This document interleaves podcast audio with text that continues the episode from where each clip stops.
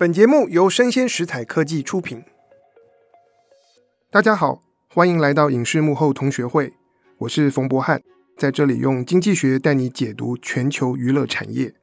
在我们今天这集节目当中，要来跟大家聊一聊现在在 Netflix 上面最夯的电视影集，叫做《Wednesday》星期三。这部影集在十一月下旬一上线，立刻就登上了全球九十三个国家的前十名排行榜，而且其中有八十三个国家都是第一名。不止如此啊，星期三还打破了 Netflix 的记录，创下第一个礼拜观看时数就高达三亿四千一百万小时。这是由全球世界各地的观众所一起贡献的。在这之前啊，Netflix 的最高纪录是《怪奇物语》的第三季，只有三亿三千五百万小时。不过呢，到目前为止啊，单周观看的记录保持者仍然是由于游戏，只是没有出现在第一周，是五亿七千一百万小时。那我们要聊这部很有趣的 Wednesday，我们就邀请到作家怀观来到我们当中。那我们请怀观跟大家打声招呼。嗨，大家好，我是怀关，很高兴能够跟大家分享这部戏剧，因为是我一个晚上就追完，然后呢，从它预告开始我就按下了订阅键，然后我一直在等，一直在等，一直在等，终于等到了的一部戏。那星期三究竟是怎么样的故事啊？呃，星期三讲的是一个孤僻而且怪异的少女，她被普通人类学校退学之后，进入了一间专门收容异类的学校。然后在当地，他发现了一些奇怪的事情，于是他追查真相，到最后破获了一件非常大的谋杀案。那补充说明一下，这位少女的名字就叫做星期三 （Wednesday）。什么叫异类或怪胎？嗯、呃，来，这两个东西其实我们先要稍微分类一下。首先，这间学校所谓的针对异类，比方说他们学校针对了狼人。吸血鬼以及海妖，呃，这边的海妖是会用声音迷惑人心智的那种，你可以想象是美人鱼的一个一只这样子。而 Wednesday 呢，在导演 Tim Burton 讲的，他说 Wednesday 在这里面，你看一个学校里面已经充满了这种奇奇怪怪的人了，对不对？但是 Wednesday 是怪胎中的怪胎。至于他到底有什么超能力呢？这个我们容后再讨论这样子。但其实我看英文的报道啊，他们“怪胎”这个字用的词叫做 “outcast”。对，这蛮特别，呃，其实社会边缘人的意思。比方说，巴黎圣母院钟楼怪人里面讲到钟楼怪人的时候，我们也会说他是一个 outcast。可钟楼怪人没有任何特殊能力，他就只是被排挤。但如果我们细究这个词的话，它本意指的是那种被社会抛弃或者是一般人不接受的人。这也是其中的一个意思，但是你知道吗？最好玩的事情是，Wednesday 也就是我们女主角，针对这一点啊，她的宣言是什么呢？她说：“我表现的像是完全不在乎别人是不是讨厌我，但在我心里深处，我其实非常享受别人讨厌我。也就是说，她喜欢被排挤这件事，这跟我们一般的认知真的很不一样。这也造成了她是怪胎里的怪胎的原因。她喜欢被排挤，她喜欢与众不同。为什么有人会喜欢被排挤？”为什么会有人喜欢被排挤呢？因为那让他显得他跟别人不一样。所有所有 Wednesday 要做的，以及全球那么多个观众，我们会认同 Wednesday，认同这个女主角的很大原因，就是因为我们心底深处都有一个自己在呐喊着说，我们是与众不同的。但是很少人真正有这个勇气把它表现出来说，我非常的与众不同。举一个最简单的例子来说好了，呃，我自己个人喝咖啡，我是没有办法喝黑咖啡，因为我胃不好。同时我也不太喜欢喝黑咖啡。但是我不停的会遇到有人在我面前炫耀，我也不懂为什么那是炫耀。但是就是在我面前说：“哎呀，他们喝咖啡只喝黑咖啡，讲的好像喝黑咖啡这件事情多么了不起和伟大。”那么当我一看到 Wednesday 他在那边讲说，他觉得黑咖啡就是给那些自认生命没有意义跟空洞灵魂的人在喝的。哦，我觉得这话超酷。还好我从来不喝黑咖啡，是不是真的是这样子呢？我是不是真的会像他一样那么的歧视黑咖啡的人呢？其实也还好，但是我觉得他有勇气讲出来一些东西啊，是我们其实平常在心里面默默想着，可是我觉得没有他那个勇气讲出来的。然后我会追这部戏，从头追到尾，我一个晚上追完，这样子追到那种半夜三点四点的样子。为什么？因为太爽了。星期三的这个角色好像是取自之前很有名的一部电影，叫《阿达一族》。呃，其实阿达一族这件事，当我深入去追查和了解的时候，我才发现它是美国一个非常庞大的 IP。那我们先讲阿达一族，就是阿达斯 family。他讲的是一个非常富有的怪胎家庭，他们住在了墓园和沼泽旁边一个阴森森的豪宅之中，完全不在乎别人怎么看他，只专注在家庭彼此成员彼此的斗争上面。然后斗争也很可爱，父母对子女毒舌，子女对父母毒舌，子女之间互相毒舌。比方说，Wednesday 的宣言就是 “OK，只有我能欺负我弟”。所以，像比方说，呃，Netflix 这个新剧《Wednesday》这个戏一开始，他为什么会被普通人类驱逐出校呢？因为在普通人类的学校里面，游泳校队欺负了他弟，这对 Wednesday 来说是绝对不可以接受的事情。所以他怎么报复呢？他拿了两袋食人鱼，然后在游泳校队练习的时候，砰一声把食人鱼扔进了游泳池。那你可以想象到那个兵荒马乱。对对对，我很希望有一天我可以这样对霸凌我的人报复，想想而已，想想而已。可是能在剧集里面看到梦想成真是一件很棒的事情。讲到阿达一族，可能像我们这辈的，大家都想到我们小时候三十年前的电影《阿达一族》，一九九一年，一九九一年。但是如果我们要往前追溯，其实阿达一族的创造者他就叫阿达，是美国二十世纪非常有名的一个卡通漫画家。全名叫做 Charles Adams，查尔斯亚当斯。那我们后来说的阿达，就是把亚当斯这个姓翻译成更有趣的方式来表达。这个阿达这个漫画家呢，他是一九一二年出生，哇，百年前了，民国元年。然后他喜欢画画是黑暗系，然后黑色幽默的东西。歌德风非常非常的优雅哟。对对对，然后他从一九三八年开始在《纽约客》的杂志就发表那种卡通图片。那一开始啊，他创造，他可能根据他自己的喜好，还有可能有把他自己个性投射在里面。他一开始创造角色，他不觉得这些角色有什么重要，所以他们都没有名字。一直到后来开始受欢迎以后，帮他们添加故事，这个阿达一族这个家庭。以及可能他们跟周遭的呃不同的人物关系才慢慢建立起来。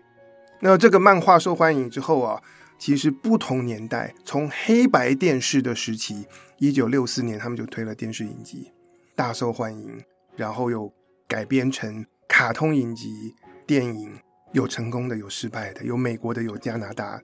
哦，还有加拿大的。对对对，然后这个阿达这个漫画家在一九八八年过世。但是在一九九一年的时候，出了一个最有名的电影，就是《阿达一族》。但是很好玩的一件事情是呢，当年《阿达一族》一开始的时候，制作人是找上了 Tim Burton，也就是《Wednesday》这部戏的导演，想要请他当导演。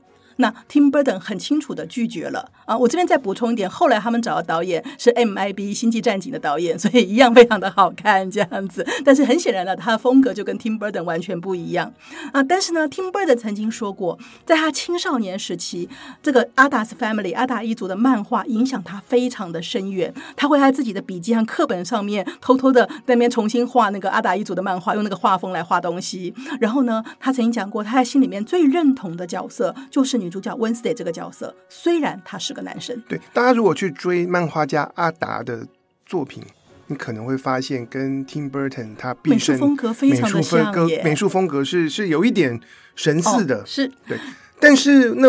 Tim Burton 当年为什么放弃掉这个机会啊？嗯、这个其实你可以很清楚的看得出来，阿达一族本身是一个以家族为主的故事，然后他整个讨论的都是这个家庭如何团结起来对抗外物。那个这个家庭因为被人家当成是怪胎嘛，对不对？所以他还是一个以家庭为核心紧密结合的故事。但是对 Tim Burton 来说，Tim Burton 我们一直知道他是比较一个个人化型的导演。那他自己曾经讲过，他接到了 Wednesday 这部剧本之后，他立刻。特喜欢上了这部剧本。好，那我们来看看他为什么会喜欢上这部剧本。剧本好在哪？对对对，因为很简单，他塑造了一个非常非常棒的角色，就叫做 Wednesday。Wednesday 是一个什么样的角色呢？来，让我再讲一下 Wednesday 这部剧集在所有阿达一族的衍生作品里面，这次的 Wednesday 是年龄最大的一个，她十六岁了。我们都知道，十岁、八岁、九岁的小女孩。的目标跟十六岁是不一样的。那电影里面是小朋友，电影里面只有十岁。对。然后呢？但是他现在到了剧集，他十六岁了。他想干嘛？他想成为一个像爱伦坡那样子的谋杀案作者。然后他怎么形容他自己？他说他顽固、一心一意、有强迫症。然后他同时非常自豪地说，这是一个成为一流作者的必要条件。哦，同时呢，这也是一个连环案凶手最大的特征。我们可以很清楚地想象到，当一个这样子的角色。被 Tim Burton 拿到之后，他可以有多大的发挥？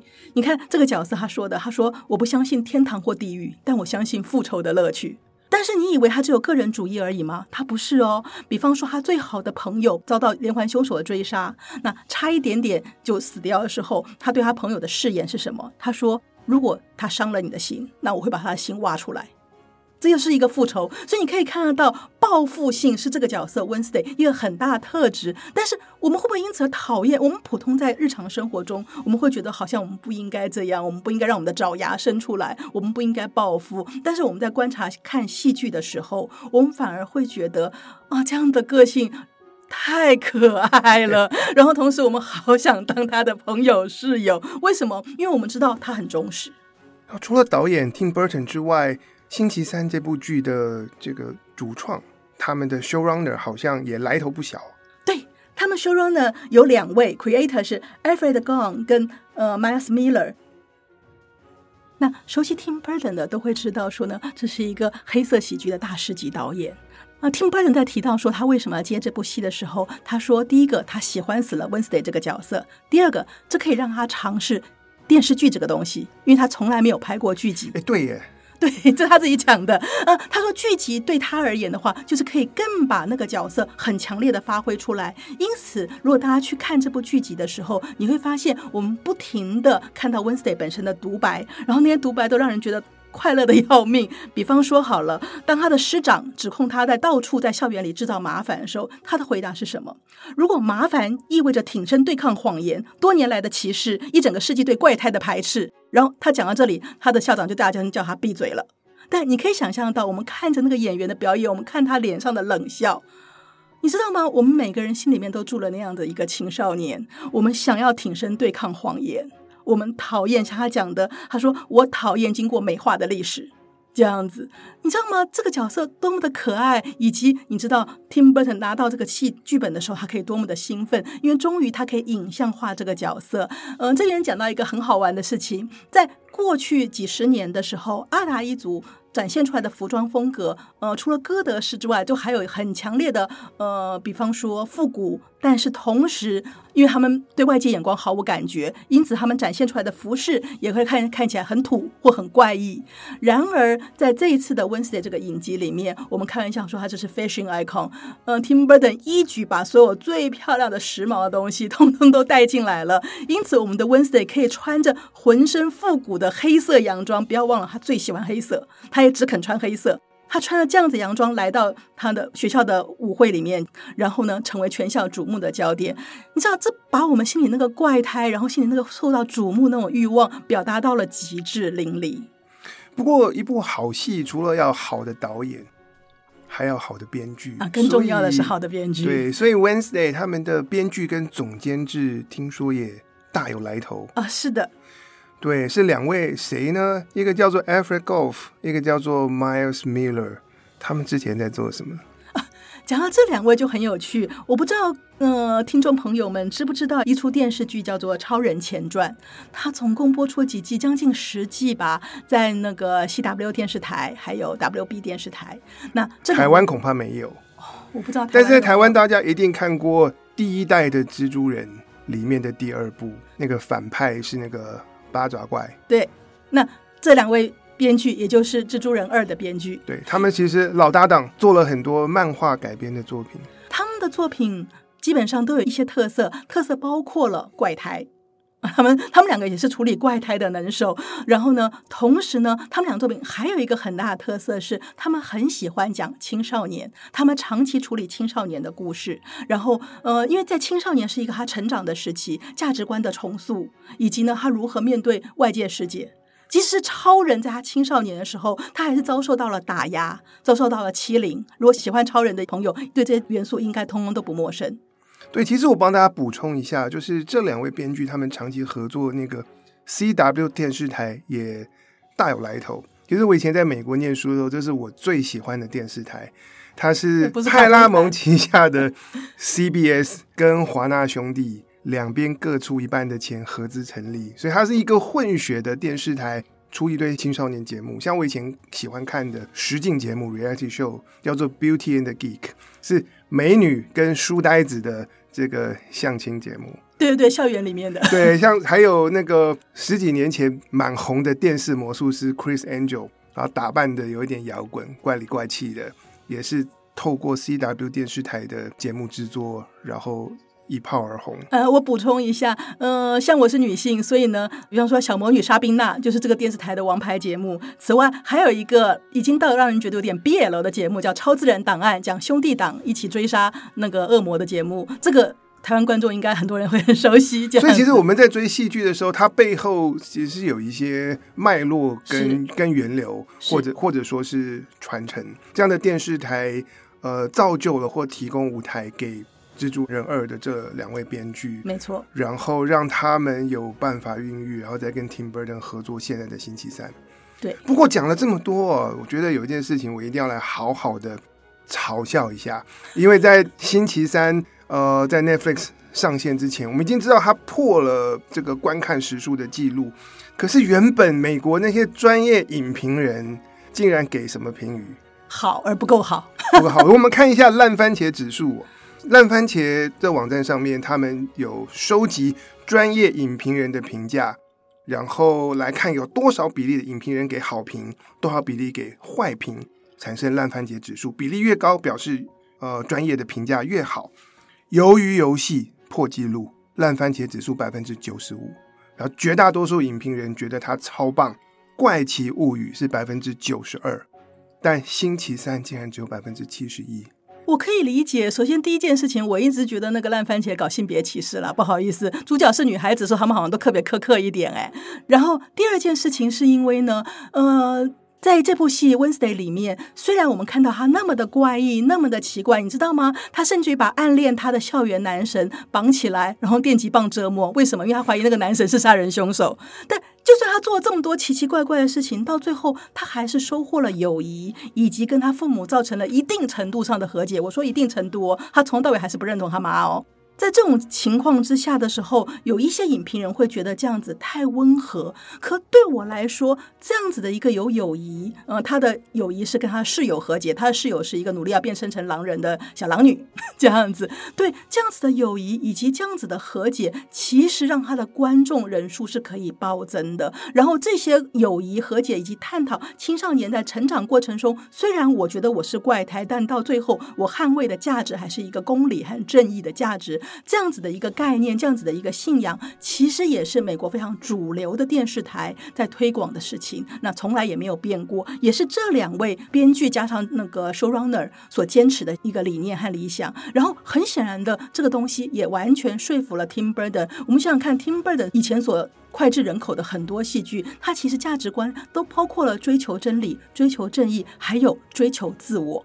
但我们刚才讲了这些专业影评人的看法，我们来比较一下 Netflix 发展的脉络。因为前几年以美剧来说，Netflix 大受欢迎，而且他们主打的是《怪奇物语》。